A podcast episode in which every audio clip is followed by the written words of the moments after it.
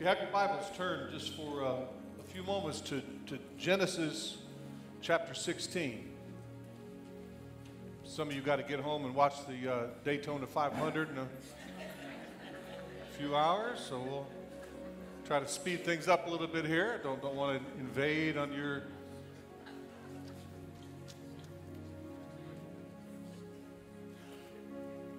Does God see me? We're continuing our series on the great hymns of the church, and today we're looking at the hymn, His Eye is on the Sparrow.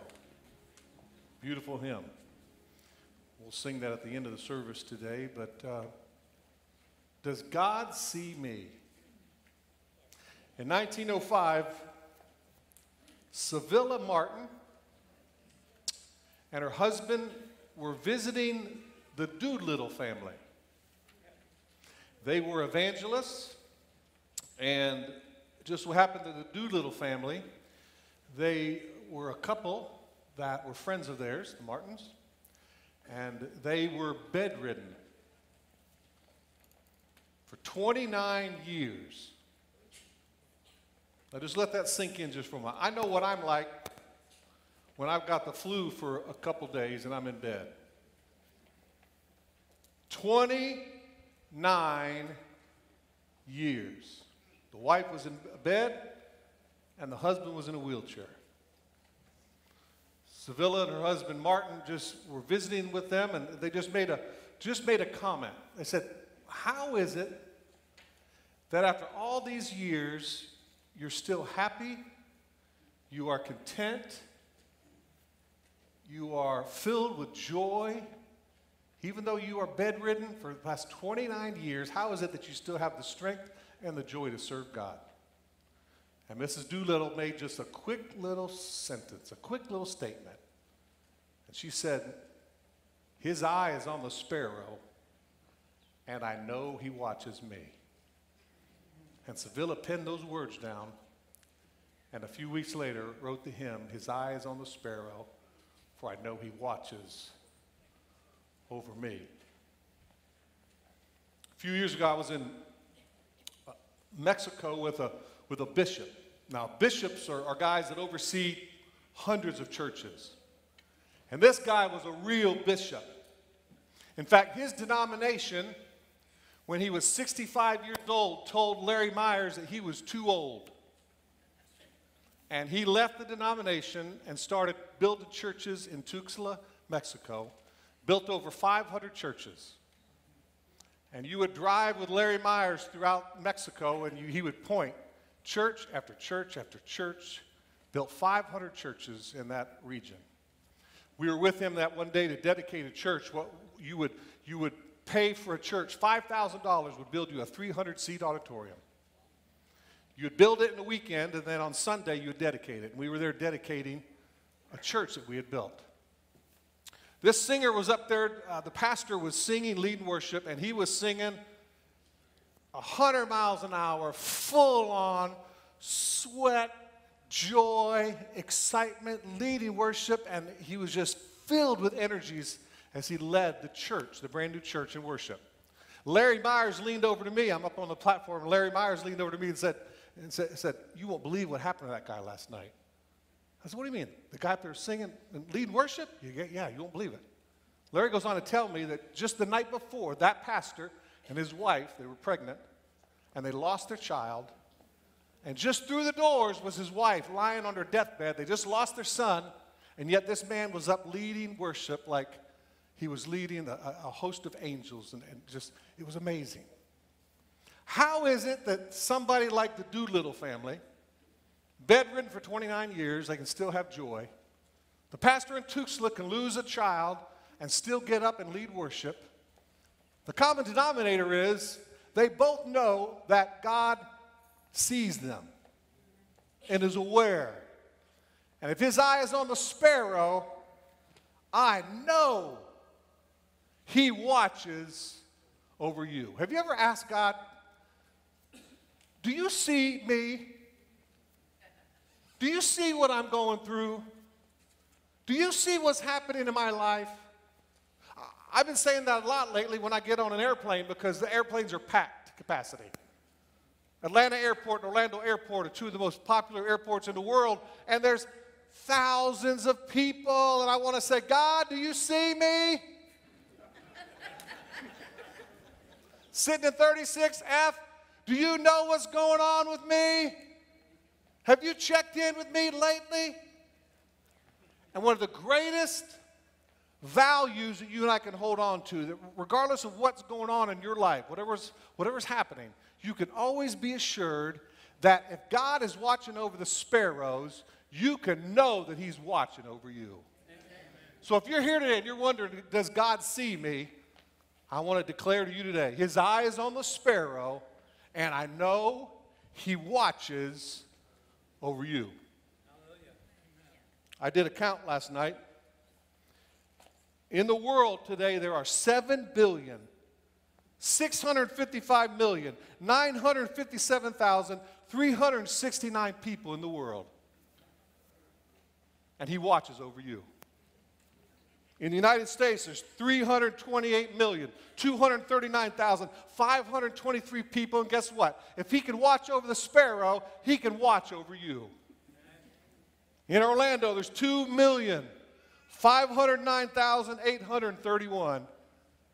And God's watching over every single one of us because if his eyes on the sparrow, I know he watches over you. I know he does. Don't know how he does it, but he does. In Pine Castle, there's 12,220. And if he's watching over the sparrow, I can tell you he's watching over you. Now, in Genesis chapter 16, this is one of the craziest stories you're ever going to read in the Bible. TMZ material. Jerry Springer material. Church, this is crazy. And yet, at the end of this chapter, at the end of this story, you're going to see that God watches over every single one of them. Even when things are out of control, even when things are crazy, you can be guaranteed that if God is watching over the sparrows, He's watching over you and me. Let's go to Genesis chapter 16. If you're with me, say amen. So, this is the story of, of Abram, Sarah, and Abraham's mistress, Hagar. Now, some of you sleep during church every Sunday. You're not going to sleep today. you can't sleep through this. This is crazy. And I'm so glad that as a church that we don't avoid things that are crazy. I'm glad that we don't avoid things that we don't really like. And if there's one chapter that you might want to throw out, this might be one of those chapters. Now look at Genesis chapter 16 and look at verse 1 just for a moment. Does God see me? Now Sarah, Abraham's wife, had bore him no children. Now look at your notes just for a moment, right, and fill in the blank here. Does, does God see me? Does God see me when life is, here's the blank, disappointing or confusing? Does God see me when life is disappointing or confusing? Here you're going to see in chapter in, in, in verse 1 of Genesis chapter 16 that Sarah was married to Abraham and she bore him no children. Can you imagine how disappointing that would be? Perhaps there's people here today. You were unable to have children. And you can understand how disappointing and how confusing that could be. Sarah, her name is Princess. And the princess, as beautiful as she was, she was unable to have children. And I'm sure she was really disappointed and bummed. I mean, after all, if you can't have a, a child, you're shunned upon in that culture. When you're unable to have children, you live with a, you live with a stigma. So watch this. Here is the princess. Life's supposed to be good. You're beautiful, and yet you can't have children. And Sarah was disappointed. Her husband was Abraham. You know Abraham. Abraham, his name means exalted father. And Abraham and Sarah, they were promised that they were going to have children, but in Genesis chapter 16, it says that she was unable to have children. And sometimes when life is disappointing and life is confusing, you ask the question God, do you see me? Are you in tune with what's going on here today? Are you aware? I know I'm one of 8 billion people in the world, but do you see that I'm the princess and yet I can't have a child? Many of you are here today and life is disappointing for you, and life is confusing, and you're wondering today, God, do you see what's going on with my kid? Do you see what's going on with my business? Do you see what's going on with my neighbors? Do you see what's going on in my family? God, do you see me? And I want to declare to you today that if God can see the sparrows, He can watch over you. And even as hopeless as this situation was, God wanted to let Abraham and Sarah know if I watch over the sparrows, I'm going to watch over you. But life was disappointing and life was very, very confusing. They were discouraged. How many's ever been discouraged? See, courage, the definition of courage is, is the, the quality of spirit to face difficulty without fear. So when you are discouraged, that means that you don't have faith, that you are living in fear and you're discouraged. And Sarah was discouraged, and so was Abraham because they didn't have any children. God, do you see me? When life is confusing and when life is disappointing, I want you to know that God can see you. Now, look what happens. This is when the story gets really, really crazy. It says in verse 1 But she had, Sarah, an Egyptian maidservant named Hagar. So she said to Abraham, The Lord has kept me from having children. Here it is. Go sleep with my maidservant. Perhaps I can build a family through her. You just woke up, didn't you? this is an R rated chapter in Genesis chapter 16. Sarah says, I can't have kids, so I've got this maidservant named Hagar. Why did you go sleep with her? And maybe God will give us children through her. How would you like to be preaching the sermon right now on this topic?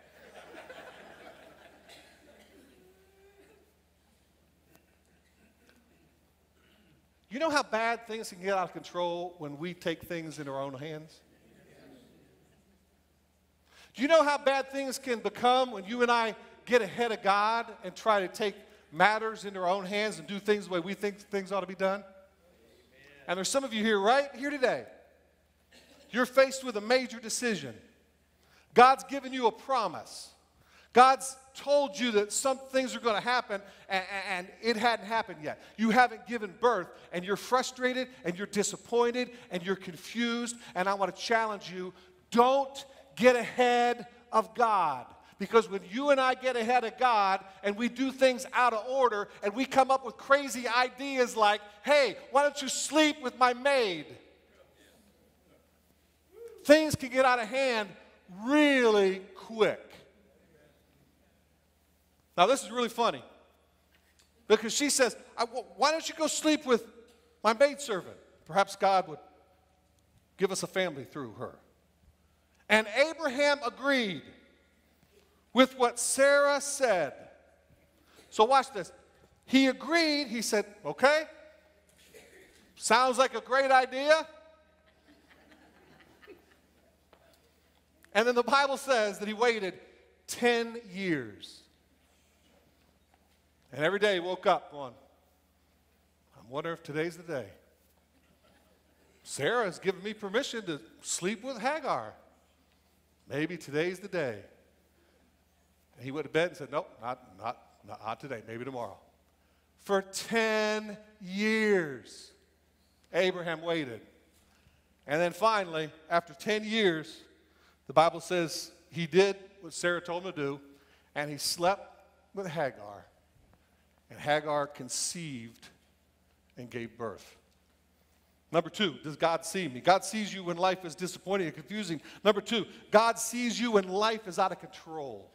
How many has ever had your life spin out of control real quickly? Doesn't take long, does it? You do what the wife tells you to do, you sleep with the maid, and suddenly life begins to spin out of control. Look in verse 3 and 5. So after Abraham had been living in Canaan for 10 years, Sarah, his wife, took the Egyptian slave Hagar and gave her to her husband to be his wife. He slept with Hagar, and she conceived. When she knew she was pregnant, she began to despise her mistress. Then Sarah said to Abraham, You are responsible for the wrong I'm suffering. I love it. Abraham, you go sleep with her. Abraham obeys after 10 years, and now he, get, he gets blamed and he's responsible. Men, I would not say amen right now. I put my slave in your arms, and now that she knows she's pregnant, she despises me. May the Lord judge between you and me. How many know that life can get out of control real quickly? And if I were you, I would not get one step ahead of God. I would wait for His perfect timing because when you and I get impatient, when you and I think that we have the ability to make decisions and go off and do what we think is a good idea, it gets us into trouble. And the Bible says that uh, Hagar, she gave birth to Ishmael. And the Islamic religion was birthed out of this mistake. Think about it. Right now in the world, there is, I counted last night, 2.4 billion Christians in the world. And there is 1.9 billion members of the Islamic religion.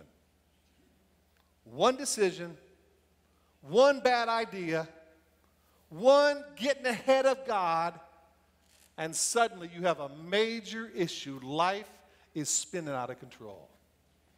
And when life is out of control, and you are wondering, God, what in the world is going on? Do you see me? I want to remind you today that even when life is out of control, if God is watching over the sparrows, He's watching over you.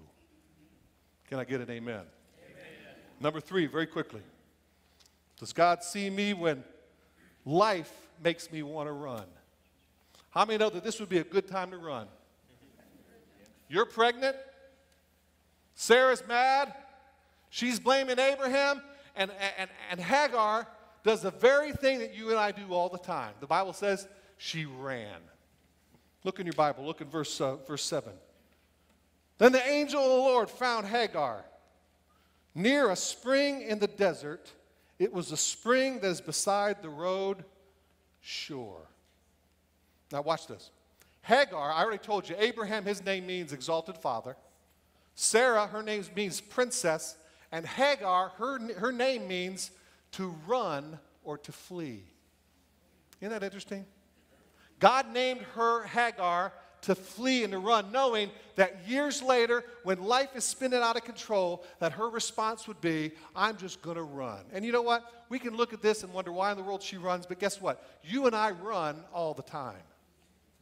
When life is out of control, when we don't like what's happening, when we get ahead of God and, and, and we get out of His will, our response is, well, I'm just going to run. And there's some people here today, maybe you're running right now from God. You're just like Hagar you run. You can't cope with it. You can't deal with it. So you run to alcohol. You run to a extramarital affair. You run to food. You run to money. And we all run. And from the beginning of time, man has been running. Look at what happened to Adam and Eve. The Bible says that they sinned, and what's the first thing they did? They ran from God in the garden. And God shows up and says, Why are you here? Where are you? How many know that God knows where we are? He's asking the question because he wants you to know where you are. And Adam and Eve said, We're in the garden, we're hiding, we sinned. We're just like Hagar, we run. When life gets crazy, we run. Look at Jonah. God said, Jonah, I want you to go preach. I want you to go minister. I want you to save a, save a city. And Jonah's response was, I'm just going to run like Adam and Eve. Well, Elijah, the great prophet, in 1 Kings chapter 17, the Bible says he rebuked and he, he confronted 450 prophets of Baal, and then he got a text message from Jezebel, and he got scared, and what did he do? He ran. And what did God say to, to Elijah? Why are you here? What are you doing? And from all mankind, from Adam until now, men and women, when things get out of control, we run. Look at the disciples in Matthew chapter 24 on the road to Emmaus. Christ had just been crucified. They got confused. And what did they do? They ran. And God had to confront them and say, Where are you going? Why are you running? Let me ask you a question this morning. What are you running from today? Because you and I are just like Hagar. We're just like Jonah. We're just like the disciples. We're just like, we're just like Elisha. We run. And God said to Hagar, Why are you here? What's going on? And by the way, that road that she was on, the road Shur, that's in your Bible there, that's an interesting word. It's in your notes. Fill this in. That word there, Shur, means wall or wilderness. Very interesting. Do you know that when you run from God, eventually you're going to hit a wall? You can't run forever. You can't escape God. Ask Jonah. You can't escape God. Ask Adam and Eve. You can't escape God. Ask Elisha.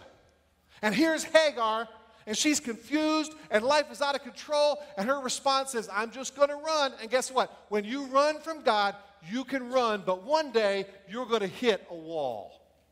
And that's exactly what Hagar did. She hit a wall. How many's ever hit a wall? It's not real fun. I'm not going to illustrate that today. you don't get too far. Day after day, there's some of you, you've been hitting a wall for 10 years. Stubborn. Trying to do it your own way. Trying to figure it out. And God, in His mercy, showed up to Hagar and said, You've hit a wall. You can't run from this. I know this is a confusing situation. You got, you got Abraham, you got Sarah, and, you, and, and you, but you can't run because all you're going to do is hit a wall. The only thing that you and I can do when we run from God is to repent and to turn and to go back to where we came from. Amen. Are y'all with me this morning? Amen. Go back to where you came from. See, the Bible says in James that, that we should face trials. We should confront trials. We should deal with trouble. Yet sometimes we're just like Hagar. We're just like Jonah. We're just like Elisha. It's easier just to run, and you can run, but one day you're going to hit a wall. And when you hit the wall, God will be there, and He's going to say to you, I see you. I'm watching over the sparrows, but I'm also watching over you, Hagar, and you've hit a wall why are you here and where did you come from? That's what he asked Hagar. Why? Because when life is out of control and when you and I are running from God, God is always watching the sparrows and he's watching over you today. Are y'all with me this morning? Aren't you glad that God watches over the sparrows? So watch this. Look what Hagar says, and then we're gonna. I'm gonna tie this all together. This is all gonna make sense here in just a moment. Some of you still are hung up on Abraham sleeping with Hagar, but we let's let's move on. So she has this confrontation with God on the road to Shur. She hits a wall, and God shows up. And look at verse. I love this. Look at verse 13. Does God see me when life blurs my vision? And the answer is yes, he sees you. And look what she says. She says, And Hagar gave God this name who spoke to her on the road to Shur. You are the God who sees me, for she has said, I now have seen the one who sees me. Wow. In the King James, you'll see there that she names him El Roi. El Roi, which is the God who sees me. Pastor Scott, is it possible that out of 8 billion people that God understands what's going on in my life? Yes. If he could see the sparrow, he's watching over you. And Hagar named God, one of the names of God that for the Jewish generation, they worship these names. They worship the God, the creator. They worship El Roi, the God who sees me. Isn't that beautiful? Does God see me? Yes, God sees you. He knows what's going on. His name is El Ohim, God my creator. El Shaddai, God my supplier. El Elyon, God the Most High, and El Roi, the God who sees me. Does God see me? Yes, He sees you. He's aware of every situation. And when life is blurry, when life is out of control, when life is confusing and disappointing, you can guarantee that God sees you. Go to Matthew chapter 10 as Bruce and Lisa, if you guys get ready to lead us in this song. How many are still with me? Let me hear an amen. amen. Matthew chapter 10 says that for a penny you can buy a sparrow. That's pretty cheap, isn't it? Now, back in the day when they would sacrifice animals, you could bring a goat, and that would cost you a lot of money. You could buy a lamb, that would cost you a lot of money, or you could spend a few pennies and buy a sparrow. You could buy a hundred of them for a dollar. That's how, that's how meaningless they were. And in Matthew chapter 10, Jesus is teaching, he says, God sees when the sparrow falls. Just pennies. He's aware of when a sparrow falls. How much more is he going to be aware of you, your trouble, your heartache, your pain, your sickness? His eye is on the sparrow, and I know he watches me. And Hagar went back and made things right with Abraham and Sarah and lived a life of purpose and destiny because she confronted on the road to Shur the God who sees me. And even though it was, it was a mistake, even though to this day we are dealing with the ramifications of that sin, God wants us to know today that if He's watching the sparrows, He's watching over you today. Now, in your notes, real quick, as Lisa's getting ready to sing, what's going on in your life right now that you're wondering, does God see me? Can't be as bad as Hagar. I mean, that's about as bad as it gets. But what's going on in your life today that you wonder, God, are you aware of what's happening? I know I'm one of 2.5 billion people in Orlando, but do you know that I'm sad? Do you know that I'm lonely? Do you know that I'm heartbroken? Do you know that I feel betrayed? Do you see me? And God's answer to you is if I watch over the meaningless sparrows that only cost a penny, how much more am I watching over you? Civilla Wilson was right. His eye is on the sparrow, and he watches over you and I today. Would you bow your hearts and let's pray together just for a moment? Father, thank you for your comfort that lets us know that you are aware.